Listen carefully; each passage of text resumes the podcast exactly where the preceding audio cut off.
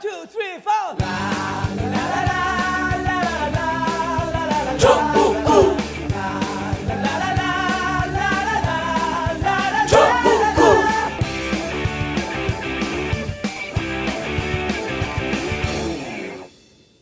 단 하나의 정통 정치 팟캐스트 정봉재 전국구 시작하겠습니다.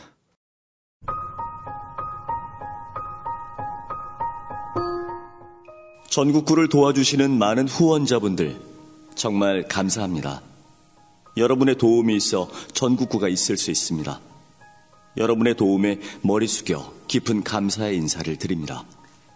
전국구를 후원하실 분들 팟빵 전국구 페이지의 배너를 클릭하시거나 하나은행 571-910005-27704 571-910005 27704. 더 열심히 노력하겠습니다. 감사합니다.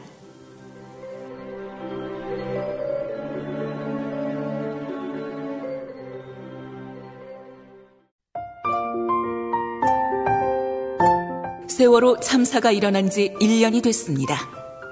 아무것도 밝혀진 것도 해결된 것도 없습니다. 남아있는 가족들도 점차 지쳐가고 있습니다.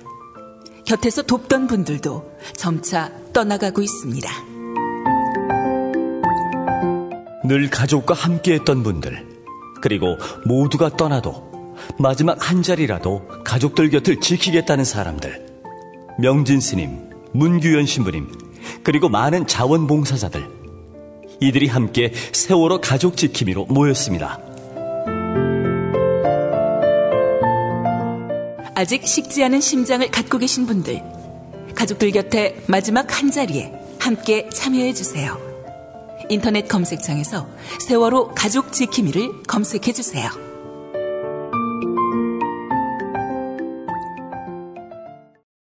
어, 오늘 긴급하게 아, 특집을 편성했습니다. 고정 2 어리버리 악마. 네, 안녕하세요. 한결의 하호영 기자입니다. 예, 오늘 긴급하게 편성해서 6월 11일 저녁이고요. 목요일 저녁.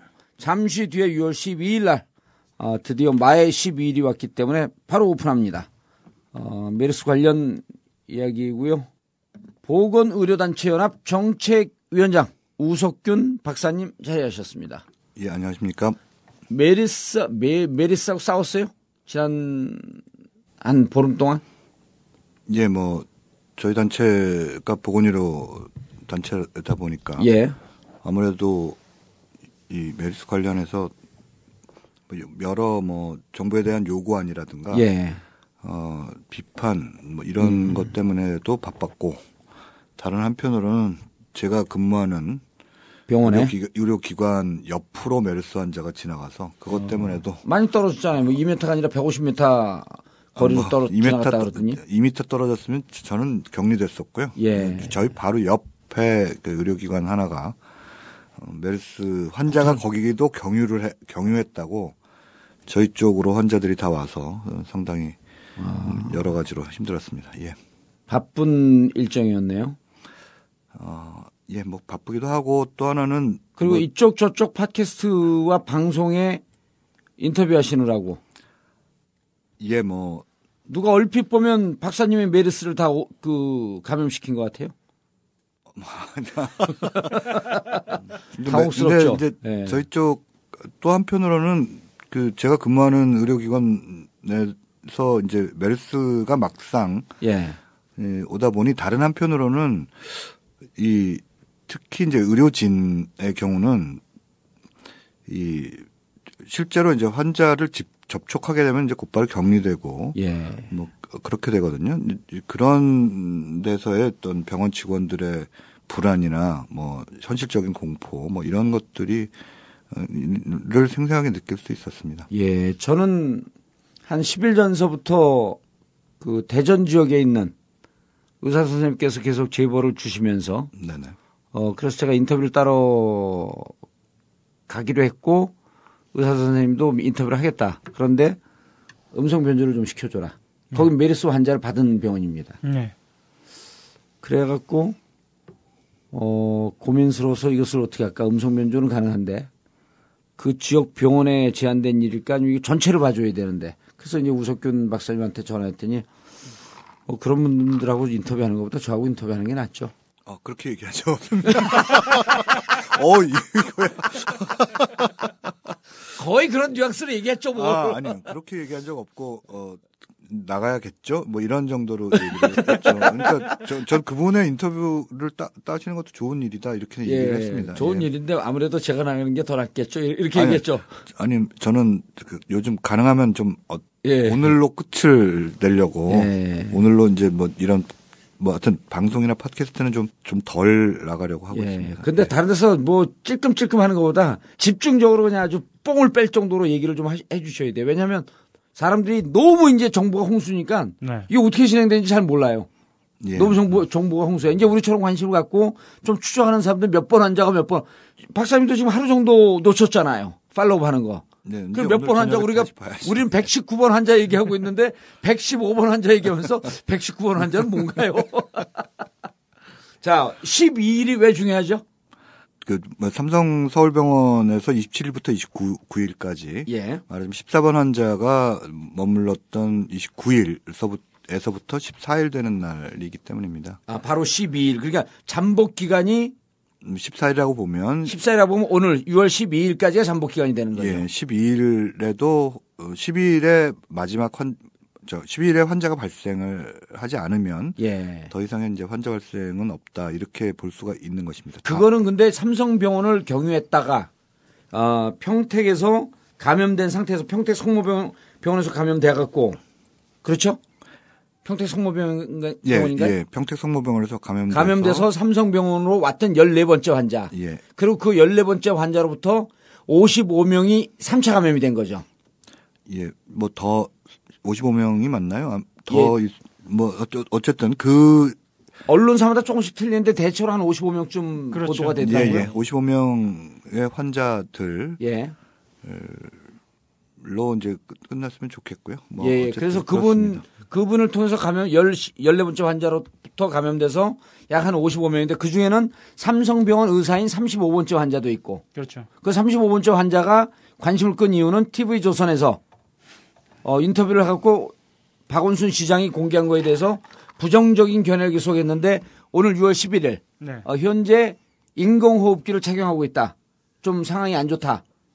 뭐 그런 것으로 알려져 예, 있죠. 그렇게 이제 예. 보도가 나오고 예. 있죠. 예. 근데 어쨌든 그 14번째 환자로부터 감염됐거나 혹은 어 그런 분들이 12일까지 잠복기가 끝나면 끝나고 더 이상 환자가 없으면 일단 여기서 종결될 것이다 이렇게 보고 있는 거 아니에요.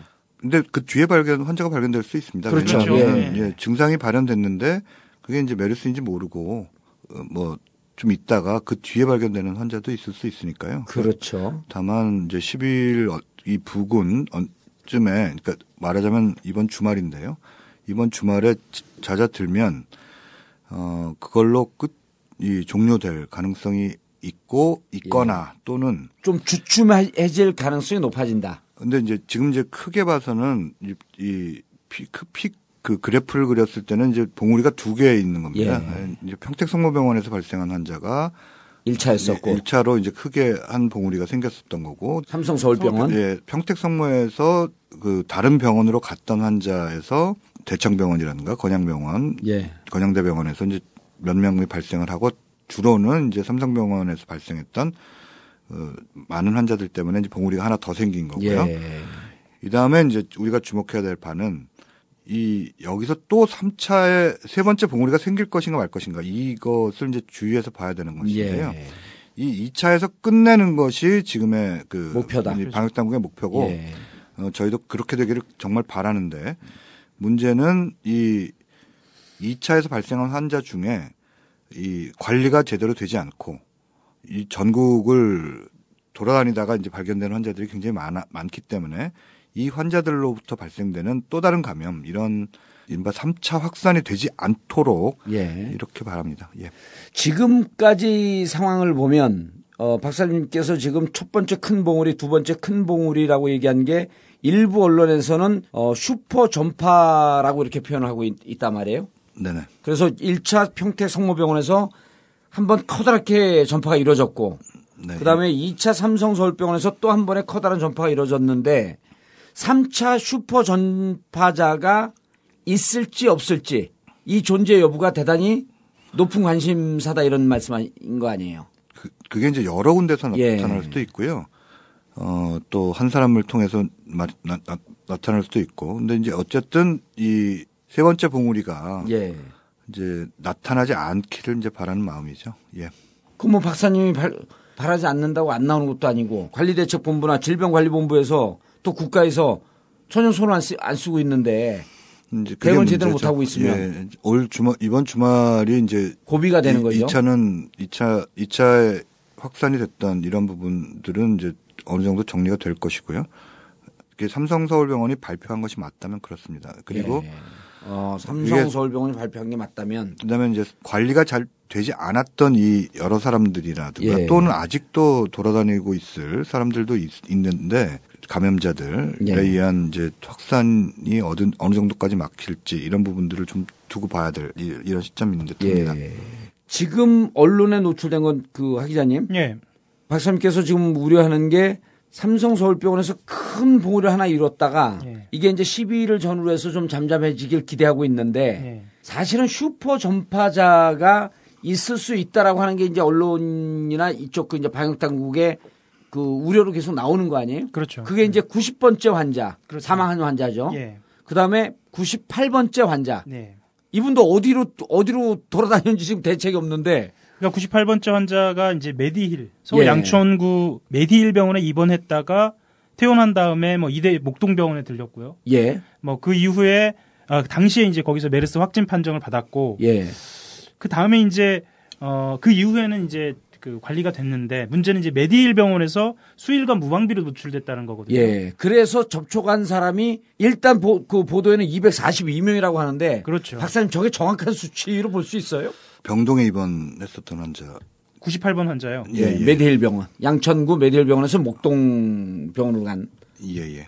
그렇죠. 아니, 음, 근데 이제 그 삼성병원에서 보시듯이 물론 거기는 이제 정부가 관리했는지 삼성이 관리했는지가 불분명합니다. 그래서 어 제대로 관리가 되었는지 정부 관리를 했었는지는 잘 모르겠습니다. 예. 그런데 어쨌든 이 그 환자가 이제 환자의 동선이 어땠는지 또 거기에 보호자가 방문을 했는지 보호자가 이제 간병을 했는지 또는 병문안을 왔는지 이런 부분들이 다 파악이 될 것인가 예.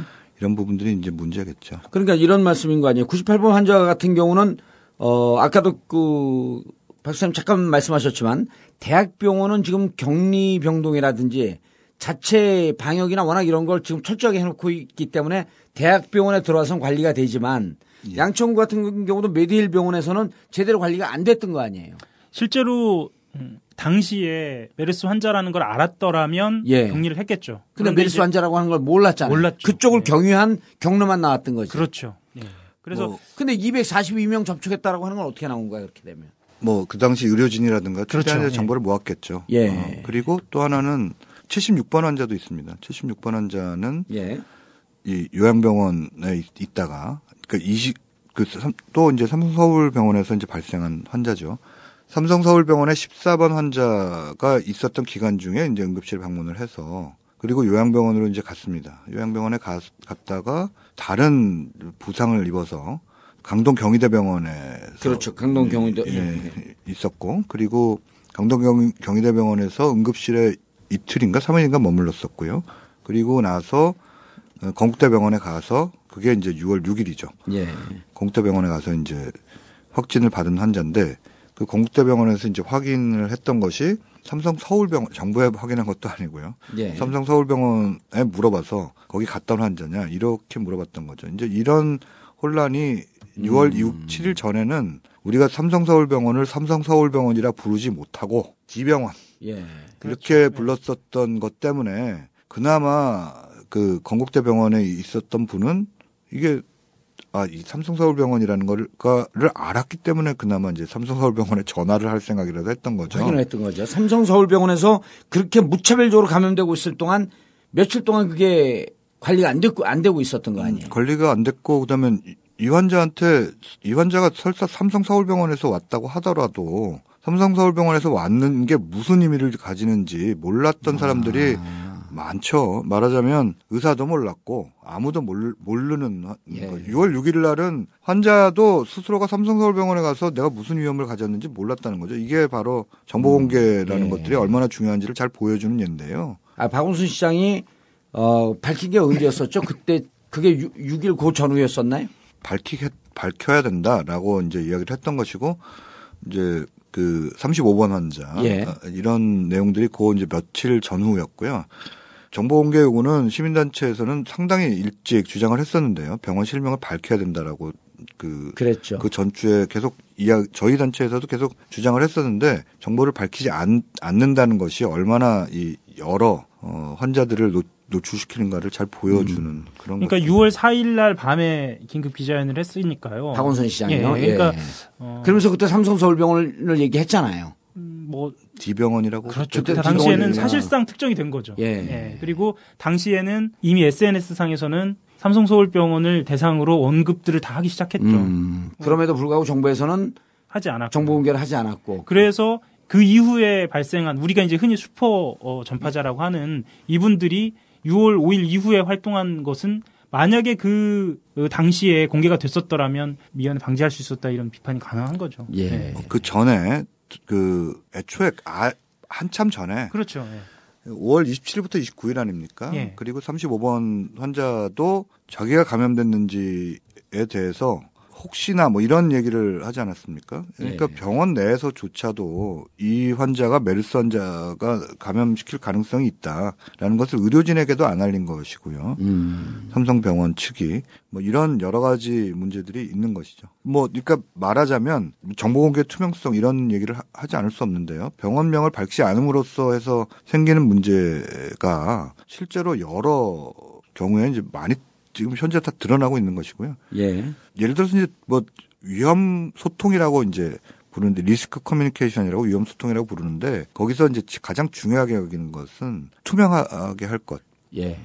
그다음엔 국민들의 필요에 따라서 밝힐 것 이런 겁니다. 그래서 네. 신뢰를 얻을 것. 이제, 이제 문제는 저- 정부가 공개를 안 함으로 해서 뭐 공포를 일으킬까봐 패닉을 일으킬까봐 병원명을 공개를 하지 않는다고 했는데 병원명 공개해서 패닉이 일어났나요? 제가 볼 때는 병원명 공개하지 않음으로 해서 사람들 공포가 더 커졌죠. 더 공포가 더 커졌을 뿐만 아니라 여기서 슈퍼 전파자라고 하는 표현이 나와, 나온 게 그 병원을 공개하지 않음으로 인해서 그 병원에 환자가 있는지 없는지 어느 병원인지 도대체 알 수 없는 상황에서 거기서 급격하게 퍼졌던 거 아니에요. 그러니까 14번 환자가 삼성병원에서 감염시킨 게 지금 보도에 따르면 55명 정도인데 그렇죠. 그럼 이게 거기서 3차 감염이 확 퍼진 거 아니에요. 만약 그걸 미리 근데 박사님 이런 것도 궁- 궁금해요. 24번 환자 응급실에 왔는데 네네. 메르스라고 하는 것은 몰랐나요? 뭐 삼성병원 측에서는 그 알 수 있는 방법이 없었다. 또 설사 평택성모병원이라는 걸 알았다 하더라도 예. 다- 몰랐다라고 이야기를 하고 있습니다. 그렇게 하고 있는데 그 지금 박사님 보- 보시기에는 메르스 환자라고 하는 것이 이미 그 시점쯤이면은 나타났다 이렇게 보시는 거죠. 그리고 어, 근데 이제 그거는 뭐 실제로 그, 뭐 거- 좀 확인할 수 없으니까. 예, 평 설사 평택 성모병원이라는 것을 알았다 할지라도 예. 뭐 굳이 따지면 5월 20일 날 1번 환자가 저 삼성 서울병원에 가서 확진이 되지 않았습니까? 예. 5월 20일 날 확진이 됐는데요. 확진이 되면서 그걸 아는 의료진은 대부분 또 격리됐습니다. 따라서 여러 가지 문제들이 이제 발생할 수가 있었던 것이죠. 예. 그러니까 이 평택 성모병원이라는 이름을 밝히지 않은 그런 문제들부터 시작해서 그다음에는 또 삼성서울병원이라는 서울병원. 이름을 밝히지 않은 것들 예. 이런 삼성서울병원이라는 이름을 밝히지 않으니까 주변에 있는 병원에서 이 환자가 뭐가 문제가 있는지. 뭐가 문제가 있는지 병력을 청취를 뭘 해서 삼성서울병원 다녀왔어요라고 한다 하더라도 그게 무슨 의미인지도 모르고. 무슨 의미인지를 잘 모르게 예. 되니까 이게 이 모름으로 해서 정보가 공개되지 않음으로 해서 이 전국으로 뭐 환자가 이제 발생을 하게 된 것이 하나 있고요. 예, 확산된 게 예. 원인이 된 거죠. 네네. 현재 상황은 그렇습니다. 그리고 어, 또 관리되지 않은 측면들이 있죠. 이 10, 14번 환자로 인한 여러 환자들이 지금 전국에 여러 전국으로, 곳에서 예. 발견된 아니, 그러니까 전국으로 다 퍼졌잖아요. 그야말로 전국이 됐는데요. 예. 전국으로 다 어, 번지게 된 이유는 관리가 제대로 되지 않은 겁니다. 그러니까 격리를 했어야 된다라고 이야기를 하지 않습니까? 예. 어, 그런 격리가 제대로 관리를 그게 뭐 이제 오늘 국회인가요? 뭐 이제 그 삼성에서 이거는 국- 정부가 잘못한 거다 이렇게 이야기를 했는데 예. 근데 분명하게 한번 보시면 객관적으로 보면 정부가 잘못한 거예요, 병원이 잘못한 거예요. 일단 무조건 그 국가가 잘못한 겁니다. 그러니까 예. 관리는 정부 책임이니까요. 그렇죠. 어, 이 현 정부가 치- 그 관리를 했어야 하는데 관리를 안 한 거고요. 문제는 여기에 대해서 삼성이 과연 정부의 관리 이런 부분에 얼마나 제대로 협조를 했느냐 이런 부분에 대해서는 또 따져볼 필요가 있겠는데 그러니까 하나만 예를 들면 아까 그 76번 그 환자 있지 않습니까? 예. 예. 이 76번 환자가 그 76번 환자는 관리 대상자냐라고 이제 일문일답 질의 저 기자들이 이제 질의응답하는 물었죠. 시- 때 예. 관리 대상자냐라고 물었, 물으니 담당 공무원께서 우리는 명단을 3일 날 넘겨받았다라고 대답을 했고요. 그리고 6일부터 7일까지 전화 연락을 했으나 연락이 닿지 않았다. 음. 이렇게 답했습니다. 예. 그런 걸 보면 29일 날 확진이 되지 않았습니까? 예. 그 14번 환자가 삼성병원에서 29일 날 확진이 됐는데 이 여러 명단들을 누가 파악을 했는지는 모르겠으나 이 명단을 넘긴 게 3일이라는 얘기고요. 음. 그러면 29면은 30, 31일, 1, 2, 3 이렇게 되니까 뭐 올해지 6일 정도. 방치가 되고 있었던 거죠. 그, 그리고 그, 그 명단을 파악하는 것도 어, 정부가 파악했으면 그, 그, 그, 그, 넘겨받았다는 소리를 안 했을 테니까 그 정부가 파악을 하지 않았을 가능성이 높고요. 예. 거기다가 또 그 뒤로도 문제예요. 3일날 명단을 파악했는데 6일 하고 7일날 음, 연락을 했다라는 건데 연락도 되지 않았. 그러니 그, 화- 그 환자는 요양병원에 있다가 강동 경희대병원에 갔다가 건국대병원 경대병원 으로 갔다가 이렇게 된 것이죠. 그, 와- 그 사이에서 환자들은 다 그 감염에 노출이 되었을 수 있고요. 뭐 결국은 이제 아까 말, 말씀하신 그런 질문들, 즉 누구의 누가 문, 문제냐라고 했을 때 어, 정부가 일단 삼성에 대해서 다, 그러니까 예를 들어 건양대병원이라든가 대청병원이라든가 이번에 을지대병원 최근에 예. 이런 저 환자가 발생을 한 병원 또는 환자가 방치 그 병원 안에 있는데 방치된 병원들에 대해서는 철저하게 격리를 해버리거나 환자들과 환자와 보호자 등등에 대해서 정부가 직접 관리를 했다라는 것이죠. 모두 예. 그 애초에 그 발견된 순간부터 정부가 맡아서 모든 관리의 주체가 됐는데 유독 삼성병원에 대해서는 29일부터 3일 뭐 3일부터 6일, 7일 이때까지 정부가 등장하지 않는다라는 점 예. 이런 점이 의문이라고 할 수 있겠습니다. 그래서 삼성병원에서 결국 지금 이제 그 이렇게 볼 수 있는 거 아니에요? 평택 성모병원 같은 경우는 이게 메리스인지 뭔지 처음에 대- 자 정부의 책임이 있다고 할지라도 책임을 그냥 한 그 한두 가지만 이렇게 물어볼 수 있는 게 아니고 평택 성모병원 같은 경우에는 초창기이기 때문에 이게 메리스인지 뭔지 우왕좌왕 하면서 대응을 못 할 수 있어요. 그런데 이제 이 평택 성모병원을 거쳐간 환자들이 삼성 서울병 삼성 서울병원으로 갔을 때 그땐 이미 알았던 거 아니에요.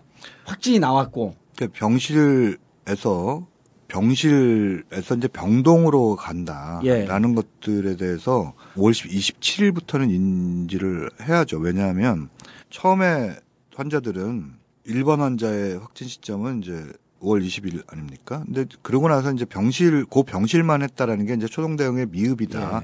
예. 미흡이라고 설명하기에는 너무나 파장이 커져서 뭐 미흡하다라는 이야기로 그저 마무리가 될 수 있을지 잘 모르겠습니다만 어쨌든 병실만 했어요. 그랬더니 근데 이게 문제가 병동으로 된 거고 음. 이 병동으로 퍼져 있었는데 이것 사실 병동으로 퍼져 있는 걸 모르고 병동을 격리를 하지 않고 음. 이 8층 환자들을 또 다 비워버렸습니다. 그러니까 소개를 했어요. 8층을 다 비워버렸어요. 그러니까 이 비워버린 과정에서 어떻게 되느냐 하면 7층으로 내려와 보낸 환자도 있고요. 또 다른 병원으로 병원으로 가는. 환자도 네. 있고. 그때 확산이 돼버린 건가요? 그렇죠. 그러니까 말하자면 8층을 격리했어야 될 상황에서 8층의 환자들을 비워버린 소개시켜- 것이 어. 이게 이제 말하자면 지역사회로 쫙 뿌린 음. 거고 그 중에 한 환자가 이제 14번 환자가 된 거고요. 예. 근데 이- 이게 이제 초동 대응의 미흡이라고 하는 겁니다. 이제 그랬으면 그리고 나서 이제 그 환자들이 다시 이제 무- 문제가 되는 거 아닙니까? 그랬을 때 응급실에서 어에 27일부터 29일까지의 그 14번 환자는 그걸 알고 있는 상황에서의 문제라는 거예요. 14번은 그 병실에 있었던 사람이 아니니까요. 그렇다면 여기서 다시 응급실에서의 발생 문제 들에 대해서는 평택성모병원의 경험이 있으니까 응급실 환자들 전체 그리고 보호자들 그리고 거기에 이 간병하는 보호자들과 병문안하는 사람들 이런 사람들 다 관리를 했어야 되는데 그것의 관리라고 관리를 하면 일단 자가 그 자가 격리를 하든 역학조사를 하든 이런 조치를 취했어야 된다는 거죠. 그 모든 사람을 다 격리를 했어야죠. 그 환자 예. 음. 환자 방문자 뭐 보호자 뭐 이런 사람들을 다 격리를 했어야 돼, 의료진까지 이것에 실패를 한 것이죠. 자, 그러니까 지금 두 가지 문제 지적을 하셨는데 정부에서 초동 대응에 실패했다. 그 정부에서 초동 대응에 실패라고 하는 것은 삼, 삼성병원과 같이 물려 들어가는 거 아니에요. 그다음 두 번째 사- 이 평택 성모병원뿐만 아니라 삼성 서울병원으로 넘어왔을 때는 정보를 공개를 했어야 되는데 공개하지 않았다.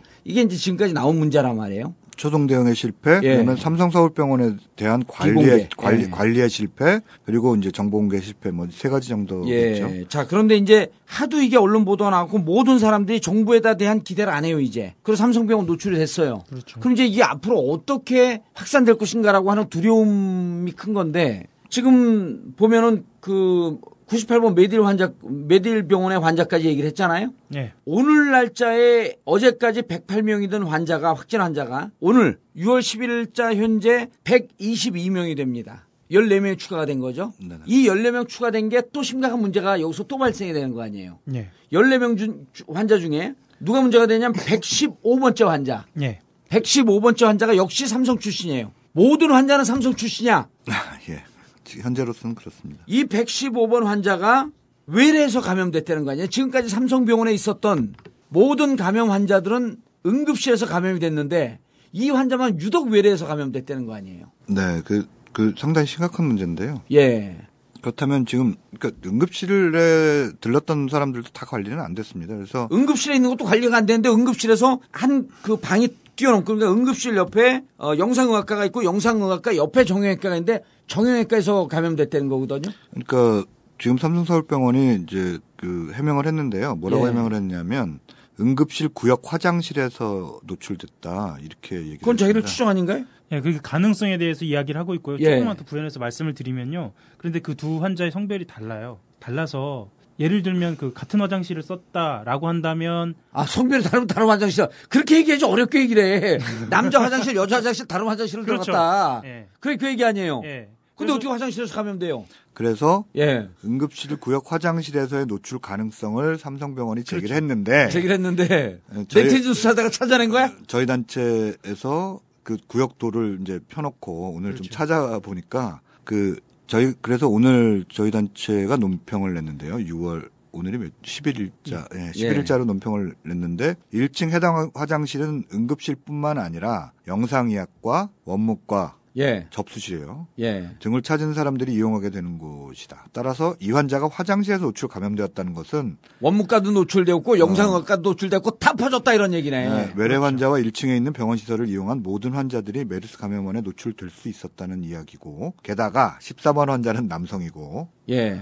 115번 환자는 여성이라 77세 먹은 여성이었죠. 화장실 내 내부가 아니라 그 주변 공간 어디에서 음. 그 감염에 노출되었다는 것이다라는 논평을 논평의 일부인데요. 예. 이, 런 걸 보면 그럼 외래 환자가 누가 감염됐을까? 그러니까 삼성병원 말이 맞는다고 지금 삼성병원의 해명이 응급실 구역 아, 내 남녀가 응급실 함께 쓰는 공동병원은 없나, 거기는? 공동 화장실. 공동 화장실 없죠? 네. 그건 뭐 공중 화장실도 아닌데. 그렇죠. 그렇다 그 해명이 맞다 하더라도 예. 이미 예. 이제 그 주변에 음. 문제가 그 주변에 노출되었을 가능성이 있기 때문에 이렇게 되면 관리가 어디까지 지금 안 된 것인가? 근데 박사님 좀 이상한 게 왜 자꾸 관리가 됐다 관리가 아까 초동 초동 대응의 문제점 관리가 되지 않은 거 그렇죠 정보 공개하지 않은 거이 세 가지 문제를 지적해 놓고 자꾸 관리라 그러세요 관리가 되- 안 됐다라고 하는 걸 말씀하시는 거죠 그러니까 말하자면 저 환자를 다저이 감염 격리 대상이어야 했었을 사람들을 어, 격리시키지 못한 것이죠. 그러니까 이 아 그러니까 전국으로 다 퍼뜨린 거야 결국 결과적으로 예, 그렇습니다. 그러니까 평택성모병원에서 퍼뜨렸고 예. 그다음에 2차 봉우리는 삼성 삼성 서울병원인데 성모병원에서 이게 훨씬 더 퍼뜨렸습니다. 파괴적이었죠 근데 이 그리고 나서 이제 이 퍼뜨린 환자들이 앞으로 어떻게 3차 봉우리를 만들 것인가 말 것인가 이게 이제 지금 아, 그래서 이제. 그래서 문제가 지금 115번 환자 네. 이게 이제 지금 박사님도 계속 지적을 한 게 뭡니까 그 보건의료단체 연합에서도 성명서 낸게 자 원무과도 그 화장 만약 화장실이 맞다고 한다면 네네. 원무과 화장실은 분명히 맞을 가능성이 있어요. 근데 남자가 남자 화장실을 감염시켰는데 원무과도 그 화장실을 썼고 영상의학과도 썼고 그럼 그 병원 내 있는 사람들 다 감염됐다는 거예요. 그 방 감염됐는데 확인이 안 된다는 얘기야 이제. 가- 같은 시간대에 예. 같은 시간대에 그 구역에 있었던 사람들이 감염이 될 가능성이 높다는 그렇죠. 가능성이 얘기인데요. 높고. 가능성이 높죠. 네. 가능성이 있다라는 있다. 얘기입니다. 네. 예, 가능성이 있다라는 얘기인데 그건 이제 뭐 봐야 될 것이고요. 이 다음에 이제 나오는 결과를 보면 아는데 그래서 근데 그것도 문제지만 그, 그 가능성이 높다라는 거는 뭘 뜻하느냐 하면 이 동선 동선 예, 관리가 안 십- 됐다? 예, 14번 환자가 어디 어디서 어떻게 움직였는지 응급실 내부라고 얘기했는데 삼성에서 얘기한 거는 그렇죠. 지금까지는 그렇게 지금까지 기억을 응급실 내부만 이제- 19, 115분 환자 나오면서 그게 깨져버린 그러면 거죠. 응급실 내부가 아니라는 얘기잖아요. 네. 그렇게 예. 되면 이건 뭐 뭐가 문제인 건지라는 얘기를 다시 할 수밖에 없게 음. 되는 거죠. 그리고 이제 더 문제는 그렇게 됐을 경우 그래서 역학조사를 초기부터 들어가고 가서 정부가 책임을 져지고 역학조사를 하고 했어야 됐는데 아 이건 못한 거 아니에요. 어제. 그제인가 역학조사를 들어갔다고 하니까요. 그게 도대체 며칠이 늦어진 겁니까? 이런 부분들이 굉장히 큰 문제라고 할 수 있습니다. 정통 정치 팟캐스트 정봉주의 전국구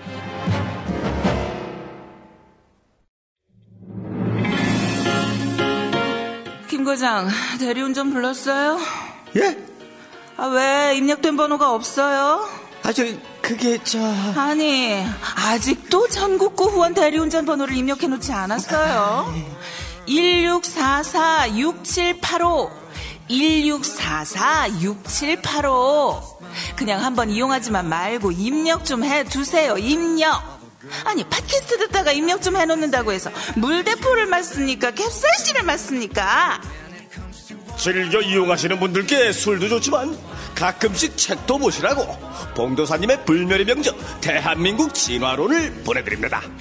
안전한 대리운전도 하고 후원도 하고 게다가 봉도사 책까지 받고 아싸 대박 전국구 후원 대리운전 1644-6785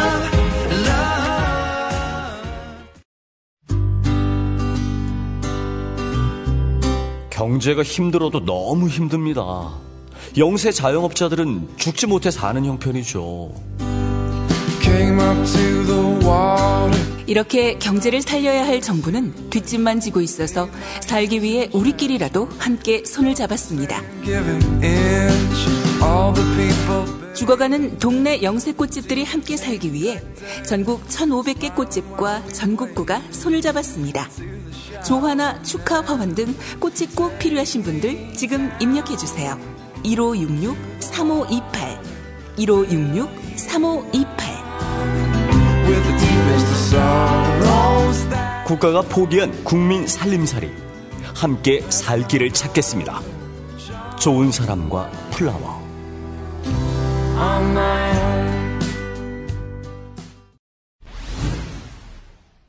자, 일단 삼성병원에서는요, 화장실을 통해서 감염됐을 가능성을 얘기를 했어요. 제가 다른 가능성을 한번 질문해 볼게요. 어, 이 14번 환자가, 14번 환자가 누군가의 감염을 시켰어. 3차 감염이 됐죠. 그 3차 감염자를 통해서 115번 환자로 감염됐을 가능성이 있어요, 없어요? 아, 그러니까 모든 4차 감염이죠, 그렇게 되면. 그러니까 요즘 그 예전에 1번, 2번, 3번 뭐 이런 얘기를 했던 게 1번이 있느냐, 예. 뭐 4번이 있느냐, 뭐, 뭐 8번부터 있느냐 이런 얘기를 했던 게 아마 황우석 때 아마 얘기를 했던 것 같아요. 그 제가 어, 계속 대자부가 있어서 1번 뭐 이러고 우리가 이제 얘기를 할 때 이게 지금 황우석 때 생각이 나더라고요. 이게, 이게 지금 뭐가 문제냐면요. 이 번호를 사람들은 이 메르스에 대해서 그 조금 이제 기자분들이나 또는 저희 단체에 계시는 분들이나 의사들끼리 이제 얘기를 하면 예. 1번은 뭐 14번은 뭐 이렇게 얘기를 하면 사람들이 저- 처음에 무슨 소린가 하거든요. 근데 지금 다 익숙해졌어요, 어, 이제. 근데 이제 뭐 이게 도대체 국민, 그러니까 지금 방금 얘기하시는 것도 115번이 그러면 어디서 감염됐느냐? 14번부터 다른 걸, 다른 뭐 몇 번을 통해서 감염됐겠느냐? 또는 뭐 이런 얘기를 우리가 지금 얘기를 한다는 것 자체가 문제입니다. 그러니까 이거는 정부가 알아서 역학조사를 해서 밝히고 우리는 그잘 끝났는지 그러니까 이걸 이- 이 감염 사슬이라고 부릅니다. 예. 이, 이 체인이 이 감염이 쭉 돼가고 있는 체인을 끊어내야만 끝나는 거거든요. 근데 이 사슬을 이제 끊어내는 게 역학조사를 해서 이 체인이 지금 어디까지 뻗어 있, 뻗어갈 수 있으니까 여기서 끊자라고 하는 게 이제 격리고요. 예. 근데 이거를 우리가 알아야 될 필요가 없어요. 115번이니 뭐 이런 걸 우리가 국민들이 왜 알아야 됩니까? 국민들이 이걸. 모르니까 이걸 알기 위해서 지금 박사님을 부른 거 아니에요. 아니 그, 래서 이걸 도대체가 저희가 아무리 따져 정보가 없어요. 그러니까 115번 환자가 어, 이제 그 그다음 그건 이제 우리만 문제- 모르는 게 아니고 삼성도 모르고 정부도 몰라요. 그러니까 115번 환자가 어디서 어떻게 거쳐갔는지를 이제 이제부터는 문제는 뭐냐면 115번 환자가 어떻게 옮았는지도 감염이 됐는지도 이제 중요해요. 아, 근데 왜냐하면 간대는 나와 있어요, 이제 간대. 어디, 그래서 이 지역에서 조심해야 돼. 간 곳은 나와 있어요. 그러니까 간 이제. 이제부터는 115번부터 또 몇 번으로 갈 수 있는 건지 이게 이제 또 따져야 되고 지금 방금 물어보신 것만 하더라도 14번에서 다른 데로 갔다가 115 115번으로 간지. 갔느냐, 갔느냐 이렇게 묻는다는 것 자체가 이게 굉장히 비극이에요. 이게, 예. 이게 왜 이걸 아, 좋습니다. 그럼 박사님. 우리가, 우리가 지금 역학조사하고 있는 거거든요. 지금 아이, 그러니까 박사님 뭐냐면 참- 근데 네. 왜냐면 국민들이 이제 정부를 안 믿고 내 스스로 목숨을 지켜야 되는데 115번 환자가 지금 어디가 있느냐 우리 지역에 왔느냐 안 왔느냐 이걸 알려줘야 될 거 아니야 이분이 삼성 서울병원서 감염돼서 창원 SK 병원으로 갔어요. 그러면서 현재까지 나온 건 역학조사 했는지 안 했는지 549명과 접촉을 했답니다. 예, 뭐 그렇, 그렇겠죠. 예. 그리고 이 삼성 아니, 창원 SK 병원은 병원을 폐쇄했어요. 예. 그 병원 병원 폐쇄하면 격리- 병원 자체를 격리한 것이죠. 예. 폐쇄하게 되면 이 590, 549명에 대해선 역학조사하고 격리에 들어갔나요? 이- 그렇겠죠. 또, 500 또 아닌 사람들은 어떻게 하냐고 그럼. 이걸 100%다 파악을 하고 따라서 있겠냐고. 이제 2차 감염에 감염자에서 끝내야 된다고 이야기를 3차 감염자 예- 이전에 이제 기억나십니까? 이제 이게 하도 빨리 가다 보니까 하루하루 이게 기억이 또 흐려져서 3차 감염을 막아야 한다. 뭐 이렇게 얘기했었습니다. 그렇죠. 근데 이제 3차, 너무 그런 3차 것 감염자가 나오면 그다음부터는 참 막기 힘들다라는 얘기를 혹시 기억하실 겁니다. 예. 근데 3차 감염자는 하루 며칠 다전 나왔고요. 얘기죠.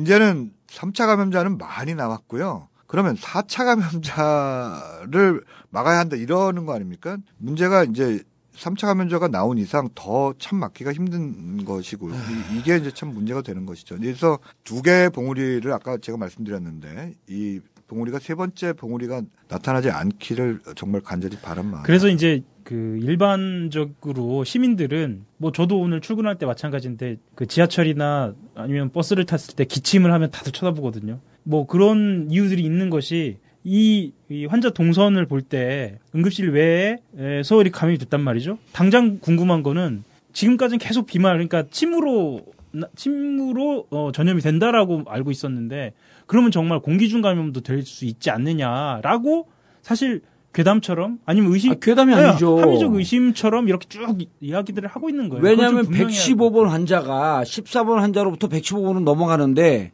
어디서 감염되니 감, 감염 경로를 지금까지 못 찾는 거 아니에요? 지금까지는 두 가지예요. 응급실에서 감염됐다. 근데 이분은 정형외과에서 나온 거야. 그럼 어떻게 감염됐냐? 그러니까 삼성병원에서 궁여지책으로 화장실에서 감염됐다는데 화장실을 다른 화장실을 썼어. 그럼 도대체 어떻게 감염됐냐라고 하는 이러한 문제 제기가 나오면서 그 중에 하나가 공기 중 감염이 이루어진 거 아니냐. 그래서 좀 불안감이 또 커지죠. 불안감이 커지는 거죠. 그래서 네, 어, 뭐 여튼 그 외래 공간도 병원 내 공간이기 때문에요. 예. 병원 병원 내 감염이 만일 삼성 측 해명이 맞는다면 이걸 전제로 병원 내 감염이고 근데 오늘 왜 자꾸 삼성 측 해명이 맞는다면 이런 얘기를 자꾸 반복하세요? 예 뭐그 예 뭐 하여튼 왜 그러세요? 전국구 망가뜨릴 일이 있어요? 왜 그러세요 도대체? 아, 맞는다면이라고 전제를 한 거니까요. 예. 그, 뭐, 어쨌든 병원 내 감염이기 예. 때문에 맞는다면 병- 병원 내 감염이기 때문에 우 박사님 오늘 너무 약한 모습 보이네.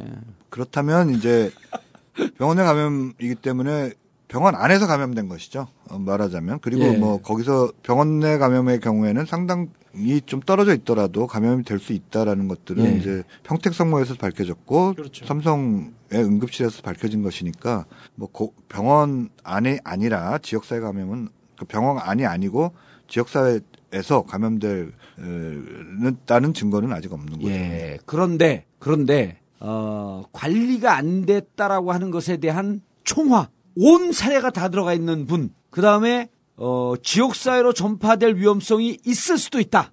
공기 중 감염이 있을 수도 있다라고 하는 환자, 환자가 또 나온 거예요. 그렇죠. 이름 하야 119 119번 환자. 119 환자죠. 네. 아니 이거를 아까 박사님 너무 바빠갖고 네. 반나절 정도 추적 못했다고 하는데 이부, 이 환자는 또 언제 나온 거예요? 근데 이분한테 관리가 안 된 것, 그 다음에 지역 사회로 전파됐을 위험성, 공기 중 감염됐을 가능성 이, 이 가능성이 총체적으로 나온 거 아니에요. 이 환자가 어디 어떻게 된 환자입니까? 현재 현직 경찰, 네, 평택 경찰서. 평택 경찰서의 경찰. 예. 예. 그러니까 간단하게 좀 말씀을 좀 드리면은요. 일단 이분이 그 사우디에 다녀온 친구를 예. 두 차례 만났어요. 몇 며칠 며칠이요? 26, 27일이요. 5월. 26일, 27일. 예. 예, 만났고 6월 1일 새벽에 평택 예. 박계병원에 메르스 의심 증세가 있어서 입원을 했죠. 예. 근데 이분은 보건소 검사에선 양성이 나왔어요. 아, 저, 보건소 박예병. 박예병원 갔다가 보건소로 간 건가요? 박계병원에 들렀고 의심 예. 증세가 있어서 보건소 갔더니 예. 양성 판- 판정이 나왔고. 예. 그다음에 이제 6월 3일에는 서울 의료원에 입원을 하게 됩니다. 예. 그다음에 에, 거기서 또 음성 판정이 나오잖아요. 음성 판정이 나왔어요. 그래서 나와 병원에서 예. 그다음에 6월 4일에 자택 격리를 하게 됩니다. 예. 퇴원 후 자택 격리를 했고 예. 그다음에 재입원을 해. 예, 6월 5일 날 재입원을 해요. 거기서는 이번에는 이제 확진 판정이 나와. 아산 충무병원이죠. 그다음에 6월 9일 날 천안 단국대병원으로 가시고요. 예. 그래서 두 차례 검사를 받으세요. 그 다음에 이제 11일 드디어 어, 확진 판정을 예, 받게 됩니다. 예. 지금 시급한 거는 예. 이분이 이, 이동한 동선이라든가 만난 분들에 대해서 전혀 파악이 안 되고 있죠. 감염 경로라든가 이런 게 파악, 파악이 안 되고 있다고 합니다. 예. 이게- 그렇다고 한다면 네. 비말 감염이라고 할지라도 이렇게 왕창 돌아다니면 또 이분이 공인 아니에요, 공인 경찰. 네. 이렇게 되면 지역 사회로 이미 비말 감염을 통해서라도 이게 응급실 감염이 아니에요, 이거는. 병원 내 감염도 아니고. 그래서 이제 어 그리고 이분이 들렀던 6월 1일 박- 평택 박예병원에는 그 시점에 메르스 환자가 이 병원을 갔다 말이에요. 이걸 갔다 말이에요. 그러니까 그때 그 메르스 환자로부터 이 사람이 옮은 건지. 근데 그것도 아니에요. 왜냐하면 6월 1일 날 몸에 오한이 나왔고 입원한 거거든요. 먼저 6월 20, 5월 26일, 27일 친구한테 옮은 건지 예. 이 사람이 또 서로 옮겨준 건지 뭐 그 전에 평택 성모병원이 있으니까요. 5월 예. 20, 저 예. 평택. 성모병원 그 전까지도 다 따, 따져봐야 될 것 같으네요. 근데 여러 병원을 거쳤고 그 전에 26일 이전에 예 병원을 어, 근처에 있었는지 뭐 이런 부분까지 다 따져봐야 될 것 같고요. 그, 어. 그 부분에 대해서는 좀 더 아마 정부가 열심히 역학 조사를 하고 있겠죠. 아 약간 못한다 그랬더니 또 이 사람 못해요. 지금 이게 어떻게 됐는지 뭐 완전 지금 현재 났어요. 현재로서는 이제 미스테리인데 예. 예. 어디서 감염됐느냐 이건 잘 모르지만 뭐 지금까지 알려진 바로는 지금까지 알려진 바로는 박예병원일 것이다. 그거예요, 것이다. 그냥. 예, 일 것이고 사우디를 다녀온 그 친구. 친구. 는 메르스 검사에서 음성 판정을 받은 것으로 이것도 알려져 있어요. 아. 확정적으로 나온 건 아니고요. 이게 지금 취재가 된 상황. 예, 뭐 그- 이제 예. 그랬을 때 이제 현재 지역사회 감염 문제 이게 지역사회에서 감염된 것이냐 아니냐라는 것을 봤을 때는 또 하나 이야기를 해야 될 것이 만일 지역사회 감염이 있다면 이런 식의 그 두 개의 봉우리 로 네. 끝나지 않을 것이다라는 것이죠. 그렇죠. 그걸 저희가 묻고 싶은 거예요. 예, 현재까지 이 현재까지 많이 돌아다니는 환자들이 이미 있습니다. 어. 그랬으면 이 만일 지역사회 감염이 일어났 지역사회 감염이 있었다면 이, 이것은 기하급수적으로 불어났었을 것이기 때문에 아직도 지역사회 감염이 아니라 군직 감염은 있다. 이거는 이제 중동에서의 여러 연구들을 보면 예. 집단 감염은 있는데 그 집단 감염이 어디서 발생을 하냐면 병원 아니면 가족. 이렇게 되는 것이고 지역사회 감염 같은 경우는 잘 모르겠다. 이제 안 일어나는 것 같다라고 이제 판단이 되고 이것은 그냥 단지 어떤 사람이 몇 번, 몇 번 뭐 이렇게 지금 바라볼 문제가 아니라 그래프를 그려봤을 때 이게 지역사회 감염이 되면 굉장히 높은 이- 이렇게 이런 식의 피크를 그리는 게 아니라 그냥 올라갑니다 쭉 음. 한꺼번에. 지금까지 발생한 것하고 비교할 수 없을 정도로 높은 그래프가 발생할 수 이제 있다는 시- 뭐 신종플루 같을 때를 생각해 보시면 예. 그리고 지역사회 감염이라고 하게 되면 공기 중 감염의 가능성도 배제할 수가 없는 거 아니에요. 그렇게 되면 뭐 지역사회 가- 감염으로 간다고 한다면 그럼 학교나 직장 이런 예. 곳에서 이제 감염되는 음. 것들을 이제 이야기를 하는데요. 그 이- 지금으로서는 병원 내 감염, 가족 간의 감염으로만 가능한 것으로 예. 음, 아직까지는 그 지역사회 무슨 학교나 이런 데로 그 사우디 같은 경우도 학교에서 감염 이런 게 없었나요? 중동 여러 나라에서의 보고들은 현재로서는 지역사회 감염 보고가 없습니다. 지역사회 감- 감염 보고가 없고요. 굳이 얘기를 하자면 이 중동에서 이제 이 그 시골에서 이제 뭐 만 명 정도를 이렇게 검사를 했더니 그냥 건강한 사람들 대상으로 이렇게 검사를 한 거죠. 검사를 예. 했더니 뭐 몇 명이 나오더라. 항체를 가진 사람들이 아, 나오더라. 그건 이제 그 전에 걸렸다가 회- 회복된 이 케이스 있다는 사람들은 건. 이 사람들은 잘 자기가 걸렸는지 잘 모르는 거죠. 근데 항체가 나오는 걸 보면 걸렸다가 넘어갔더라. 이- 이런 것이 음. 있으니까 혹시 지역사회 감염이 있었을지도 모르는데 음. 어, 또그 사람들이 지역사회 감염이 아니라 그 사람들도 가족 감염일 수 있어요. 그렇죠. 러니까 말하자면 현재 알려진 것으로서는 병원 내 감염 그리고 가족 간의 감염 이 외에는 현재까지 보고된 사례는 없습니다. 예. 이 환자가 지금 그 확진 판정을 받은 거 아니에요? 예. 119번 환자가. 그리고 받았죠. 지금 예. 현재로서는 115번 환자. 즉 창원 SK병원으로 갔던 예. 삼성 삼성 병원에서 3차 감염이 돼 갖고 예. 창원 SK병원으로 갔던 분. 예. 그다음에 어 아까 얘기했던 98번 환자 메디힐 병원 예. 내 환자. 그리고 지금 목동 이대병원으로 가, 가 있다는 거죠. 네. 그다음 90번 환자가 그 사망한 대전 을지병원. 예. 그다음 마지막에 아, 직도 이게 이분이 병원을 어디를 거쳐서 어디에서 감염 경로를 그 감염되었는지 혹은 이 사람이? 감염을 시켰는지 그렇지. 이런 게 전혀 파악되지 않고 있는 119번 119번. 환자 예. 경찰 예. 아 여기가 여기가 이제 다시 3차 슈퍼 유전자가 될지 아니면 또 다시 3차 커다란 봉우리를 만들지 이거는 사실 12일과는 무관한 거죠. 근데 저 한 가지만 더 말씀을 드리면 119번 그 경찰 환자분의 동료들 예. 그 그런 다 음성 판정이 나왔다면서요. 예, 현재로서는 지금 그런 상황입니다. 예. 동료들은 현재 감염이 안 됐다. 예, 예. 근데 이제 증상이 나타나야 양성이 될 수 있으니까요.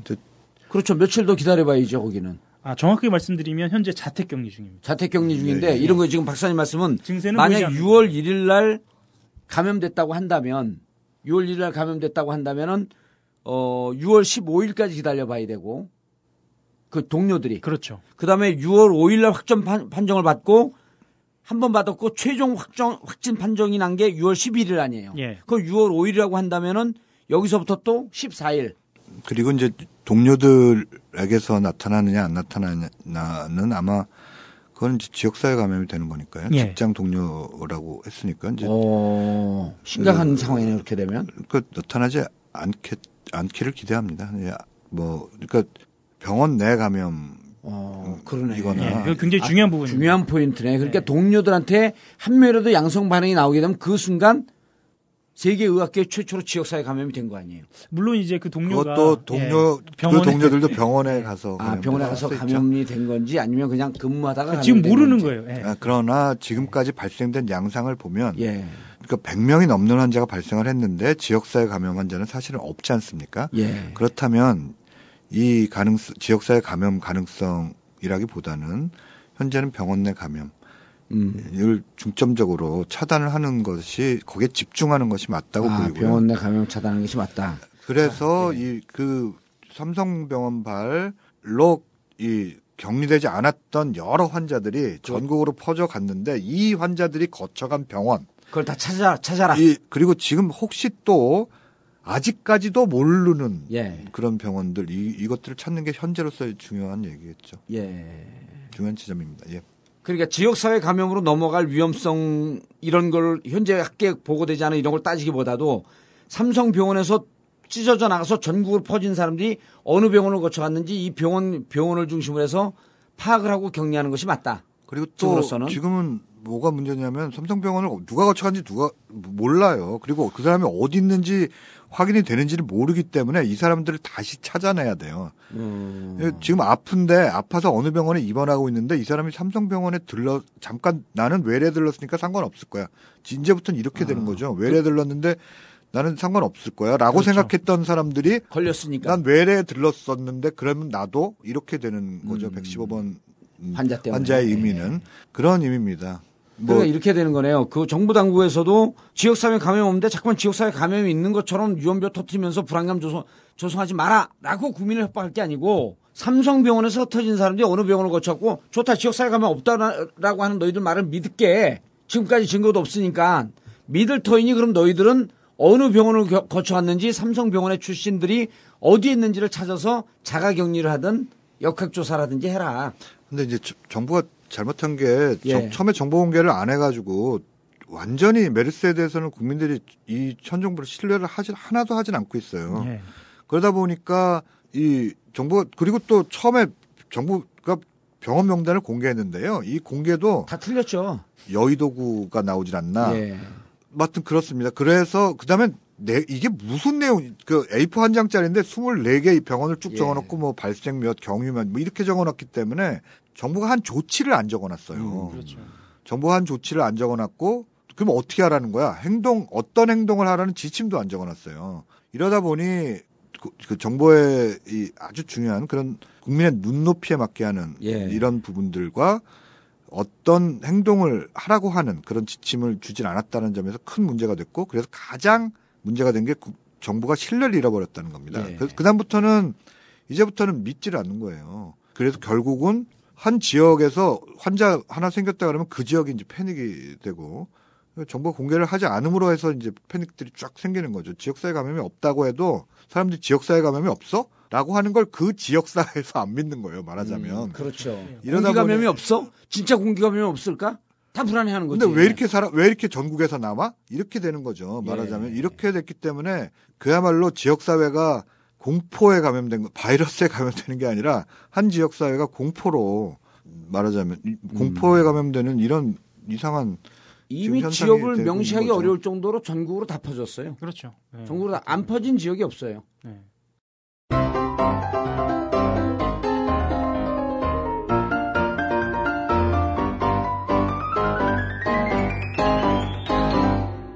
전국구가 있어서 참 다행이야.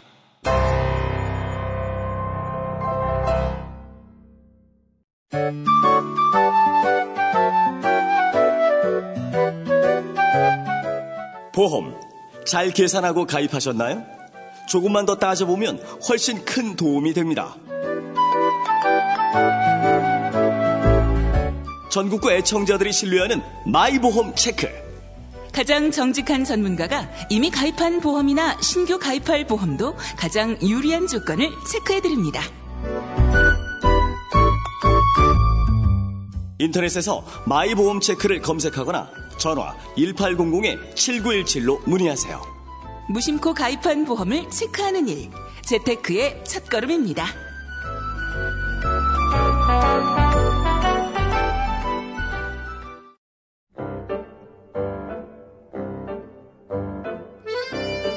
단 하나의 정통 국내산 김치, 영부인 김치. 많은 분들이 선택하고 사랑해 주셔서 망하지 않고 잘 버티고 있습니다. 망하긴커녕 쫙쫙 잘 나가고 있습니다.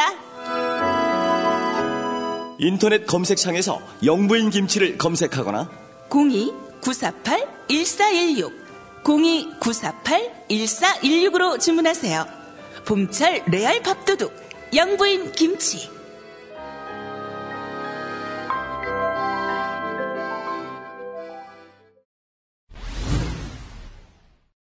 박사님, 중요한 게 지역사회 감염이 없다, 공기 감염이 없다 그래도 사람들 계속 불안해하고 있어요. 그리고 오늘 6월 11일자, 6월 10일인가 그 11일자 보도를 보니까 부산에서 전단지가 뿌려졌어요. 메르스보다 더 무서운 게 박근혜 정부다. 이게 이제 지금 말씀하신 거예요. 어떠한 어떠한 신뢰도 주지 않고 있기 때문에 자 국민들 개개인이 어떻게 대응을 해야 됩니까? 뭐 고전에 잠깐만 이제 예. 또 말씀을 드리면 이 와중에도 이 황교 황교안 그 총리 내정자가 예. 무- 뭐라고 얘기했느냐면 의료는 산업이고 난 영리병원 추진하겠다라고 청문회장에서 말을 했습니다. 그러니까 무슨 소리냐면 이 아 그랬어요? 예. 예, 어, 이게 영리병원 추진하겠다. 예. 예, 이게 뭐가 문제냐면요. 이 병원에서 왜 이렇게 번졌느냐라는 것들을 따져보면 환자 안전을 생각한 게 아니고요. 병원의 음, 수익성을 먼저 그렇죠. 생각한 거예요. 그리고 삼성 서울병원을 밝히지 않고 막아준 게 삼성 서울병원의 환자가 줄어들 것이다라고 하는 이런 우려를 먼저 한 거 아니에요. 뭐 그것도 아직 밝혀진 바는 없고요. 병원 공개 병원명 공개를 왜 안 했느냐라고 했을 때 초기에는 병원협회가 반대한 걸로 알려지고 있지만 예를 들어서 외국 같은 경우에는 그냥 밝혀버려요. 그리고 유럽 같은 데는 국- 다 국공립이 8, 90% 되는데 뭐 국, 국립대 그렇죠. 저 정부가 예. 밝히 저 국가 건데 뭐 정부가 그 국립병원 이름 밝힌다고 해서 뭐 여기에 대해서 뭘 누가 뭐라 그랬어요. 근데 우리나라는 OECD 평균이 공립이 저 73%입니다. 국공립병원이. 근데 우리나라는 지금 6%예요. 음. 그러니까 이게 민간 병원들이니까 이름을 못 밝히는 측면들도 있었던 거예요. 예. 말하자면. 그리고 이 우리나라 병원 요번에 이제 드디어 아마 병원에서의 감염 이런 문제가 아마 앞으로 이제 어떻게 하면 병원 내에서 감염을 막을 것이니까 이런 문제가 대두가 될 텐데 예를 들어서 왜 이렇게 외국에서 가- 관심을 기울였던 건 왜 이렇게 가족이 많이 감염됐어? 이런 거였어요. 그리고 아 가족끼리 돈독한가 뭐 이런 여러 생각을 했겠죠. 그리고 뭐 심지어 세계보건기구 사무총장이 동아시아의 문화라는 운동 뭐 이런 얘기까지 했는데 제가 볼 때는 우리나라의 간호 인력이 OECD의 3분의 1이에요. 병상당 간호 인력이. 그러니까 다른 나라 간호사가 간호사 및 뭐 간호 인력, 간호 조무사라든가 그거 합쳐서 할 걸 우리들이 가족들이 가서 간병을 그럼요. 그러니 어. 그러다 보니 이제 간호사들 간호사들 힘들고 이게 가족이 필수 인력이에요. 그 병원에서는 그리고 우리나라 요번에 가족들 걸리신 분들 보면은 한 사람이 걸리는 것도 아니고 가족이 다 걸려요. 왜 그러냐면 간병을 하러 가는데 예. 가족들이 바톤 터치를 하지 않습니까? 예. 지금 몇 시부터 몇 시까지는 네가 간병하고 그다음부터 내가 간병하고 이렇게 바톤 터치를 하다 보니까 다 가족 내 감염도 없어요. 다 병원 내에서 가족이 감염된 거예요. 독특한 사례네 진짜. 예, 이게 그 간호 인력 부재의 문제가 있고요. 예. 그다음에 또 병원 내 감염도 잘 안 되고 있는 감염 관리가 잘 안 된 거죠. 감염 관리도 이게 원래 다 합격 판- 판정받고 막 이래 이러는데 이 평가 인증 부분도 2009년 이명박 시대에 민영화했어요. 이것도 원래 국가가 관리하던 거를 아, 이것도 한국 저 병원 평가 인증원 저 평가 인증원이라고 해가지고 이거를 민영화해 버렸어요. 음. 그뭐 그런 거부터 시작해서 문제가 많습니다. 그런데 어쨌든 간에 환자 안전보다는 수익성을 바라보다 보니 음. 병원 감염 관리가 안 되는 거거든요. 그 거기다가 요번에 보세요. 그 정작 딱 필요할 때 보니까 격리병상 운영하는 하는데 지금 음압 음압 격리병상, 뭐 국가 지정 격리병상 다 운영하는데 다 국립대, 그다음에 그렇죠. 지방의료원 이런 예. 거밖에 없지 않습니까? 근데 평택에 만일 성남 아, 평택 시립병원 하나만 있었어도 이 정도까지는 아니었다. 그럼요. 그러니까 병실에서 병동을 병동 환자를 한번 예. 이 병동 환자를 격리를 시켜야겠다라고 생각을 한들 어디로 그러니까. 시켜요? 기껏 그러니까, 가보는 데가 그 대학병원밖에 없고. 그러니까 병동 격리라는 것들은 이게 아예 애초에 어떻게 생각을 하기가 힘들었을 것이다라고 생각하고 음. 만약 그 자체가 시립병원이었으면 그냥 격리 병동에 그이 사람들 다 격리 병동으로 일단 옮겨놓고 생각하자라고 했었을 가능성이 높고 아니면 바로 옆에 시립병원이 세 개 중에 하나 또는 여섯 개 중에 하나만 있었어도 그 평택에 시- 병원이 여섯 개인데 거기 하나만 있어서도 그냥 그쪽 시립병원으로 예. 그쪽으로 넣, 넣어놓고 일단 좀 생각을 해보자 예. 이렇게 했었을 가능성이 높다고 보이고요. 환자가 막 돌아다닌 걸 갖고 뭐라고 그러시는 분들도 있잖 있던데 그 뭐- 원망을 많이 하죠 실제로. 예. 예. 근데 환자는 도- 우리나라 지금 환자들은 환자 스스로가 알아서 다 자기 살 길 찾는 게 일상이에요. 그렇죠. 그게 보통 일이라는. 질병이라든지 감염 관리 이런 게 전혀 안 되기 때문에 근데 이런 그러니까 공립병원이 너무 없고 화- 음. 나머지 민간 병원들은 그 수익성을 그러니까 말- 쉽게 말하면 돈벌이 추구를 많이 하고 그러니까 제가 이제 시민 뭐 이렇게 뭐 어디 강의 가서 사람들한테 우리나라에 영리병원 생기면 안 됩니다. 그러면 우리나라에 벌써 영리병원 많지 않아요? 뭐 이렇게 물어보는 사람들이 많은 게 음. 돈벌이를 이미 추구하는데 뭐라고 하는 건데 이거를 아예 지금은 비영리 병원인데도 상당히 수익성을 추구하지 않습니까? 근데 예, 영리병으로 이걸 아예 영리병원을 어. 만들자라고 하는 게 지금 지금 이 와중에도 황교안 총리 대정자가 그런 얘기를 하고 있고요. 그다음에 또또 있어요. 그리고 실제로 제주도에 중국 기업이 만드는 영리병원을 도입하려고 했었어요. 메르스 직전까지만 하- 한다 하더라도 그러다 잠시 머물, 멈추고 있는 거거든요. 그다음에 또 유승민 대표가 얘기를 했나요?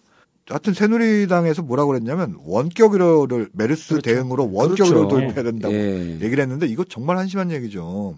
아니 그 원격 의료는 그 대형 병원, 예를 들어 현대아산병원, 삼성병원 이런 데서 추구하려고 그랬던 거 아니에요. 어, 그다음에 또 하나는 삼성전자가 의료기기로 지금 나서고 있죠. 그렇죠. 어, 예. 그리고 이제 대형 병원들과 해서 핸드폰에다가 자가 진료할 수 있는 이러한 그 프로그램을 깔겠다고 하고 있고. 왜냐면 포타블로 그 가족 집에 뭐 이렇게 냉장고 들여놓듯이 그한 대씩 들여놓고 원격으로 뭐 이런 얘기를 하는데 메르스 때 이것에 대응으로 원격 의료를 하겠다? 아니 지금 환자가 몸이 너무 아파서 응급실로 온 환자인데요. 그 환자에 대고서 원격으로 뭘 하자는 거예요? 나는 도대체가 이- 이 제정신인 사람들인지 모르겠어요.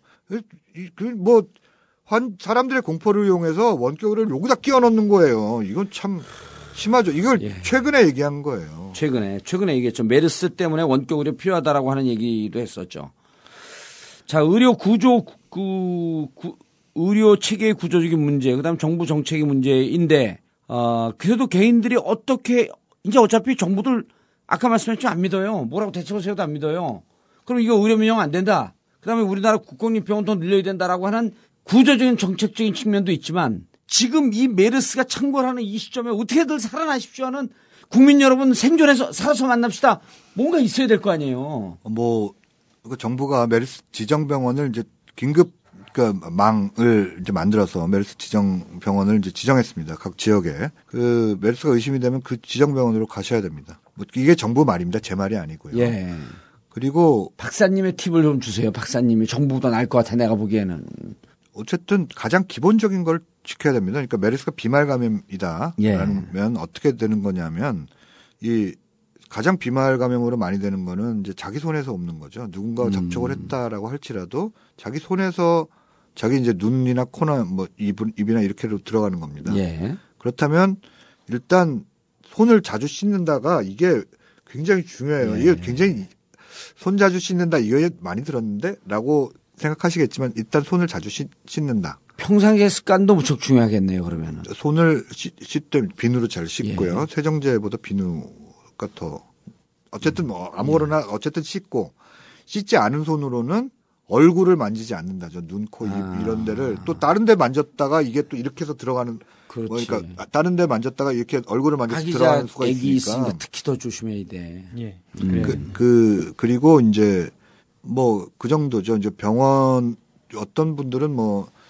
나는 아예 병원도 안 가 이렇게 얘기하시는 분도 있는데 메르스 지정병원에 갔다 거기서 음성인데 유사 증상으로 갔다가 진짜 올- 올마오면 어떻게 뭐 그렇게 얘기하는데 지정병원 같은 경우는 이제 격리를 철저히 하고 예를 들어서 뭐 곡을 쓰- 환자를 볼 때도 이렇게 합니다. 곡을 쓰고요. 그다음에는 N95 마스크 쓰고 그다음에 방호복 다 두르고요. 그다음에 이 지- 손에 장 글러브 다 끼고 이렇게 하기 때문에 왜냐하면 그렇게 해야만 의료진이 안 옮거든요. 의료진이 옮으면 그 사람은 격리인데요. 그, 그런 걸 하기 때문에 이제 어느 정도 관리가 된다라고 보는 것이고요. 어, 그래서 결국은 근데 이제 더 또 하나의 문제는 메르스에 대한 음, 것 때문에 나는 원래 병이 있는데 병원은 안 간다. 이렇게 되면 또 곤란합니다. 병이 있- 있는, 있는 사람은 병원에 가야 되죠. 그러니까 메르스만 있는 병이 아니고 딴 병도 있기 때문에 이 그래서 정부가 이 혼란을 초래한 부분에 대해서는 정부가 정말 잘못한 부분이라고 예. 생각이 되고 자기 자신을 지키는 건 병원이 병이 있으면 병원에 가자. 그다음에 병- 건강한 사람들은 손을 잘 씻고 뭐 이런 개인 위생 수칙을 잘 지키는 것들 이런 것들이 중요할 것 같습니다. 예. 아 그리고 예. 메르스에서 자신을 지키는 방법은 이 의료 체계 이거를 맞습니다. 이, 예. 이걸 고치지 않으면 안 돼요. 예. 그러니까 메르스에서 저 자기 생명을 지키는 방법 앞으로도 메르스 아니라 뭐 뭐 굉장히 많은 세계화 시대니까 뭐 인도에서 또는 뭐 아프리카에서 우리나라 도착하는데 8시간 뭐열몇 시간 뭐 24시간 안에 다 도착하거든요. 그렇게 되면 언제 올지 몰라요. 이럴 때 그럼 우리가 어떻게 지킬 거냐라고 했을 때는 평소 때 아무렇지도 않아 비- 없, 없어도 되는 것처럼 보이는 공립병원 이런 것들이 굉장히 지역에 하나씩은 있어야 된다라는 예. 것과 그다음에 지금도 수익성을 추구하는 이체 이 의료 한국의 의료 이런 것들이 더 이상 영리를 추구하는 식의 영리 병원이라든가 예. 영리 박근혜 대통령이 영리 자회사를 갖고 병원 안에다 수영장, 헬스클럽, 뭐 호텔 뭐 이런 거 막 집어넣자고 해서 이미 통과시켰는데요. 그렇죠. 예. 그러면 병원 감염 관리 아예 안 되거든요. 병원 안에 수영장하고 헬스클럽인데 어떻게 감염 관리가 되겠어요. 그다음에 쇼핑몰도 들여놓거든요. 그 그러니까. 아니 박사님 이거 진짜 우리가 지난번에 한번 다뤄, 다뤘지만 메르스 사태로 본 공공 의료 체계를 한번 다뤄봐야겠네. 그렇죠. 예. 예, 그 저는 그래서 메르스에서 살아남는 방법 이거는 이 미- 의료 민영화를 막는 길. 이 의료 민영화를 추- 또 의료 민영화를 막고 공공 의료를 어떻게든 요번에 만들어내고 그다음에 이런 걸 추진하는 정부는 예. 찍지 말자. 에, 뭐 어떻게든 해야 되죠. 이걸 이 이런 이, 이- 그런 예. 이, 런 정부가 있으면 안 돼요. 말하자면 아니 공공의료 조번에 모자라는 거 확실히 드러났죠. 근데 이 정권 들어서 제일 첫날 뭐 했어요? 진지의료원 없앴잖아요. 거기 음악 병리 경- 격리병실이 있거든요. 그럼 뭐 하자는 거예요? 이게, 참- 알겠습니다. 어, 메르스 메르스가 6월 12일 오늘 어, 다시 확산될 것인지 기세가 꺾일 것인지 어, 한 고비가 지나가는 시점입니다. 어, 1차 평택에서 그 한번 그 창궐 했고요. 2차 삼성 서울병원을 통해서 전국적으로 어, 퍼졌습니다. 어, 어떻게 진행됐는지 감염 과정도 전혀 관리가 되지 않고 어, 격리도 되지 않고 바로 이 정부가 추진했던 어, 병원을 돈벌이로만 봤던 어, 그러한 구조적인 체계가 낳은 어, 문제라고 하는 것을 좀 직시해 주시고요. 만약 진주에 어, 지금 메르스 환자가 난, 발생이 된다면 안심하고 갈 수 있는 진주 의료원은 이미 폐쇄됐습니다.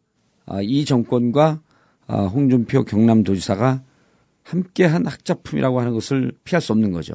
우리 생명을 지키고 국민들이 건강하고 안전한 사회 살기 위해서 어, 이렇게 병원을 민영화하는 이런 정권을 과연 우리가 아, 탄생시켜야 할지 또 지지해야 할지 근본적으로 어, 생각을 좀 해봐야 될 때입니다. 그리고 어, 우석현 박사께서 말씀하셨듯이 의료 공공 의료의 확충 그러니까 의료 민영화를 절대적으로 용납해서는 안 돼야 하는 이유가 메리스로부터 우리가 살아나야 하는 어, 가장 적절한 기림을 어, 다시 한번 말씀드리면서 정봉주의 전국구 마치겠습니다. 감사합니다. 감사합니다. 감사합니다. One, two, three, four. La, la, la, la, la, la, la, la, la, la. Jump.